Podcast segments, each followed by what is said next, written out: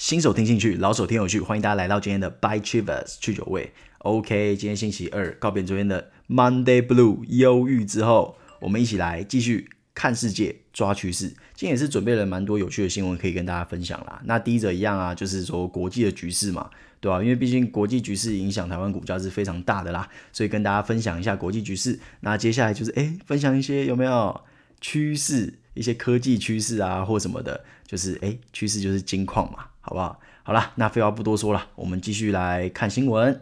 那第一则新闻是美国以及以色列的官员去访问这个阿联酋啦，然后这个以色列的客机是首度飞越沙乌地，这样。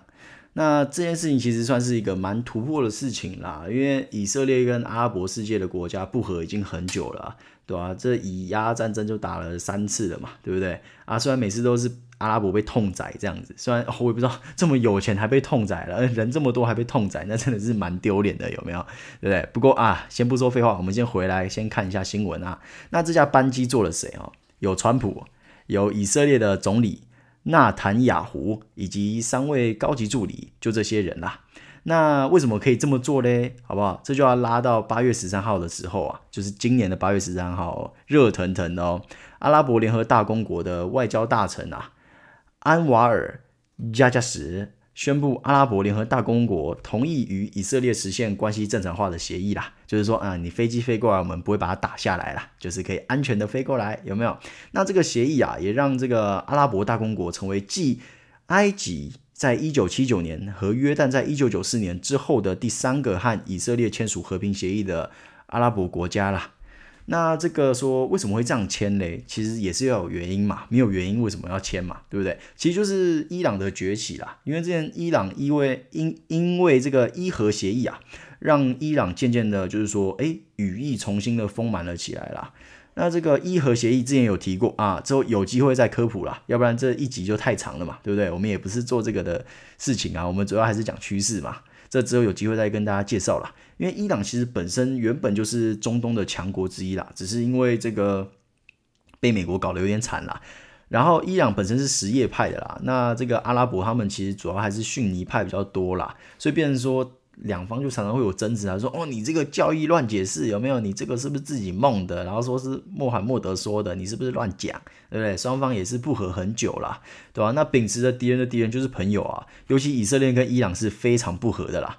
所以说，对阿利阿拉伯联合酋长国来说，这个跟以色列的关系的正常化，其实也是顺水推舟啦，也是顺顺的啦。就是说，迟早会发生的事情啦。你想嘛，以色列有科技，阿联有钱，哇，这两个合起来不是天下无敌吗？对不对？而且我有在想一件事情哦，如果之后伊朗的问题被解决啊，那会不会世界就变成有四大体系？一个是美国，一个是。中国一个是欧盟，再就是这个中东国家变成一个大体系啊，会不会有可能啊？不过应该是有点难呐、啊。那边自己本身的内政也是有够乱的啦，就是动不动就是恐怖主义啊，炸这个炸那个，动不动就是炸你油田，对不对？应该是有点难呐、啊。再加上美国在里面一直在搅和啦，所以应该是不太可能啦。不过就是闲聊闲聊了，好，继续讲啊。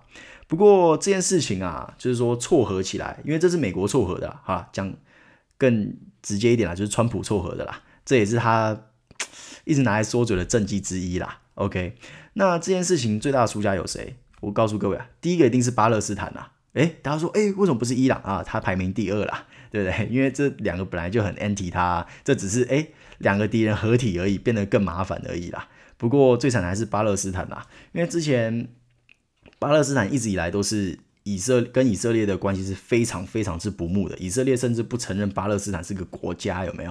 对不对？就是他们觉得哦，你就是一个有没有流亡政府啊什么的，这也是跟一些历史渊源很有关系啦，对吧？那这个新闻让我有两大的怎么讲，对未来的一个疑惑啦。那第一个当然就是我刚刚提到巴勒斯坦的事情，第二个就是伊朗嘛。那我们现在说说看巴勒斯坦的事情啊，因为其实阿联一直以来都是阿拉伯国家，一直一直以来都是巴勒斯坦最大的支持者。那我在想说，会不会因为这件事情啊，就是说阿联和以色列缔结关系正常化这件事情，会不会导致巴勒斯坦变成一个极端民族主义的国家啦？这这个倒也还好，就是说很爱国这样，这也还好。最怕的是甚至演变成恐怖主义啦。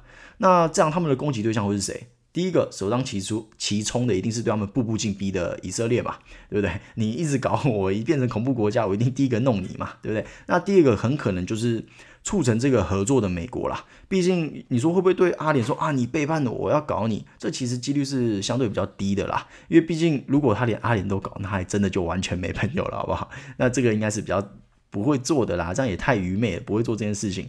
所以说。对以色列和对美国的报复是相当有可能的。那当然希望不要变成那样了。如果变成那样的话，那恐怖主义再度席卷美国的境内也不是不可能的哦。那如果一旦发生了，各位可以想想九一一那个时候，那会变得蛮惨的哦。就是股价会是一个很大很大的影响啦，对吧？那第二个是伊朗的处境会变得更加的艰困啊。虽然本来就够艰困的啦，在美国的推波助澜之下，本来就够艰困了。那我告诉各位，如果一旦这个在中东的局势变成说，哎，除了他以外没有朋友，了没有？本来敌人的敌人是吧？两个敌人还互相是敌人，那现在两个敌人变朋友了，那会不会加大更加大对他的制裁？那也是有可能的。所以之前跟各位的在前面的几处谈到说，会不会和中国联手？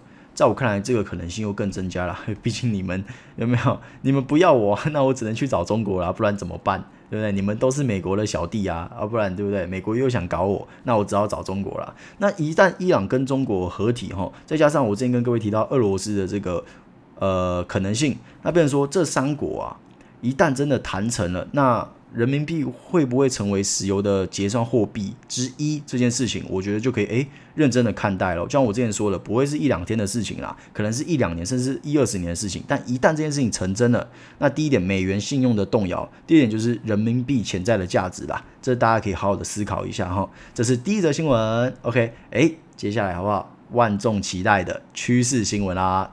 第二则新闻是什么？iPhone 十二啊会搭载 LiDAR。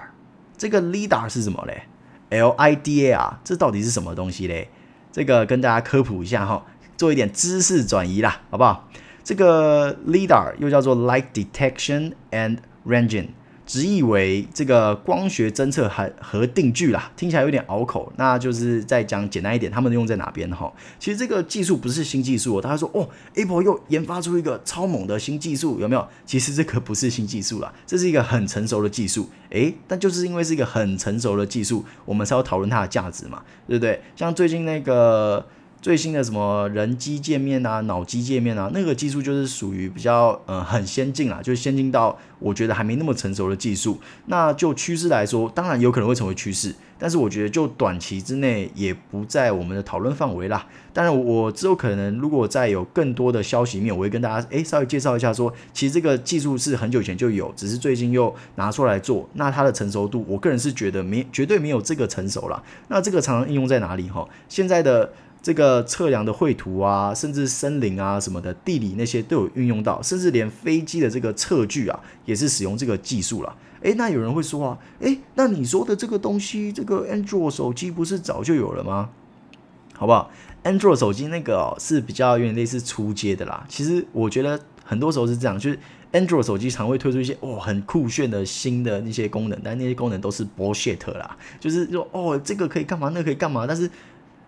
用起来就是哎，好像可以有，又好像不能有啊。有了好像就只是酷炫啊，没有了也不会怎样的那种感觉啦。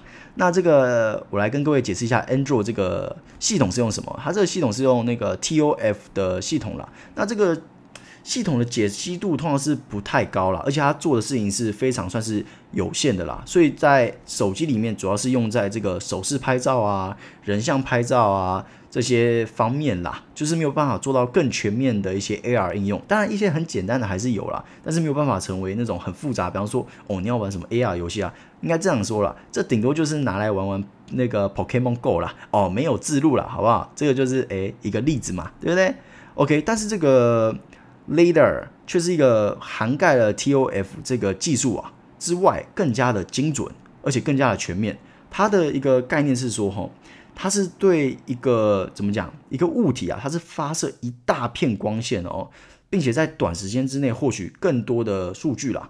这个简单来说就是说，诶，比方说我今天如果用 Android 手机，我量这个桌子，我是看说我跟桌子的距离哦，或是说桌子到地板的距离，就我就是看一个参数。但是在这个 Apple 要的东西远远不止这样哦，他一旦用这个东西去扫。他要看到是什么？他要看到四个桌角，这个桌角跟桌角之间，甚至桌角跟附近物体之间的距离，他都要知道。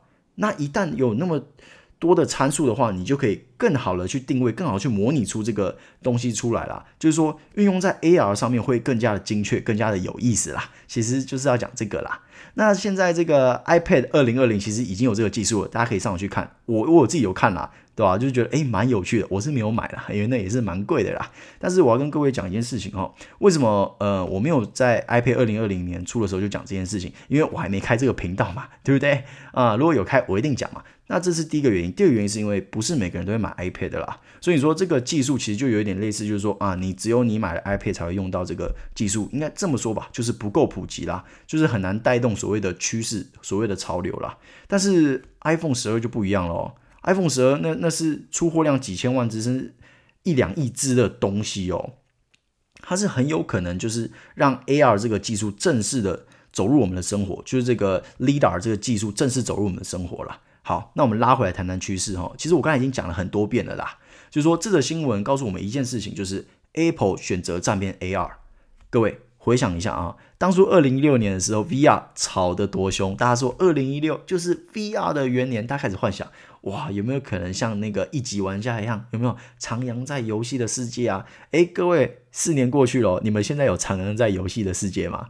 有没有？现在是不是 玩 VR 游戏还是会头晕？我个人是这样子啊，我自己是有买一个 PSVR 啦，玩起来那真的是晕到没话说，好不好？就是一些比较好玩的游戏，其实你玩起来都很晕啦，就是你也不知道它到底好不好玩啊，因为你从头到尾都在晕啊，对不对？变成说这个 VR 好像只能运用在一些比较诶，我们讲一些成人的方面啦，好像听说用那个体验是比较有意思啊。好啦，话题就扯远了。那其实主要说什么？就是说 Apple 站边 AR 嘛。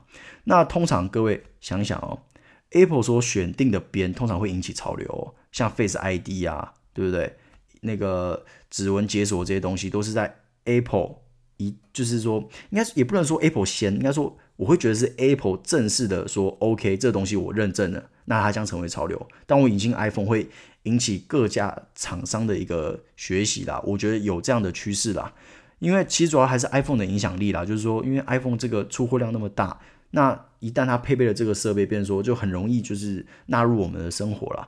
所以我在我看来哈，我一开始关注这个 AR 的概念股啦。那当然啊，给各位一个参考点啊，就是说如果大家在这个 AR 股的出手的买点，我会觉得在短期哦，我只说短期，我不说什么长期，我长期是是看好啦。那我们先说短期哦，短期最好是在 i 十二这个手机出之前，你如果能先去哎。诶，看几几档觉得不错的，先买，那可能会比较好啦。那哪几档，这各位就自己做做功课啦。我只讲趋势嘛，对不对？台湾绝对有 AR 概念股啦，各位相信我，好不好？就是讲趋势的部分嘛。因为毕竟，就像我跟各位讲的啊，有新闻就有炒作，有炒作就有股价嘛，对不对？那这个手机上市前一定是会有新闻的啊，那一定是有很多话题的嘛。那再来说长线哦，我跟各位说，其实呃，技术这种东西就很像是股价，就跟手机一样。它就像一个骨架哈，那 A P P 就像肉，那你说这个东西要怎么叠出一个完美的一个这个嗯景象呢？很简单，就是靠 A P P。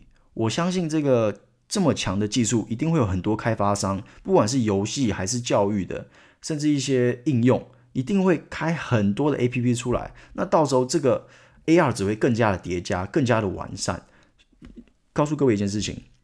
如果今天出来一个爆火的 AR 游戏，你说 AR 会不会更火？你说 AR 会不会成为以后每一只手机的标配？我觉得会啦，就是 AR 这个概念一定会成为，不管是安卓阵营还是这个 iOS 阵营，都会成为标配啦。所以我长线是看好这个 AR 的啦，尤其是。这个在 iPad Pro 二零二零的表现是如此的，我是真的觉得很不错啦。那我对 AR 的信心又更加的强大，这是诶这则新闻带给我们的启示啦，大家可以考虑一下哈。那接下来是第三则新闻啊，第三则新闻是什么呢？宾士喜获亚马逊电动车大单，近日这个接货啊，这个亚马逊向这个宾士啊订了一千八百辆电动货车的订单啊。这是这个宾士公司最大的电动车订单，宾士亦加入亚马逊的气候宣言啊。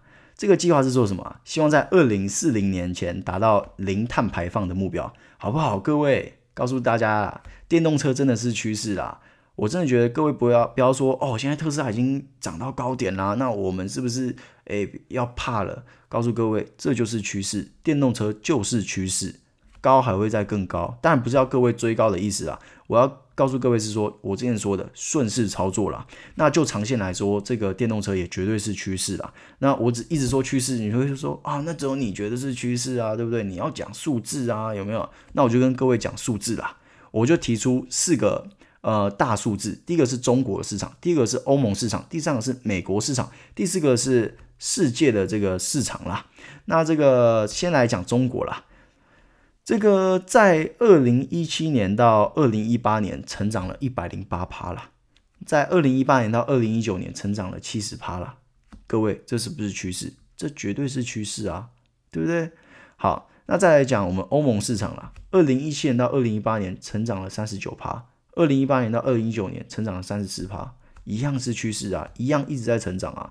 这个二零二零年绝对是更加成长的啦，好不好？那来再来，这个美国啦，二零一七年到二零一八年成长了三十七趴，二零一八年到二零一九年成长了二十二趴，不用说了吧，都是正成长啊。再是全世界哦。全世界的话就没有那么快啦，毕竟还有一些第三世界国家什么的。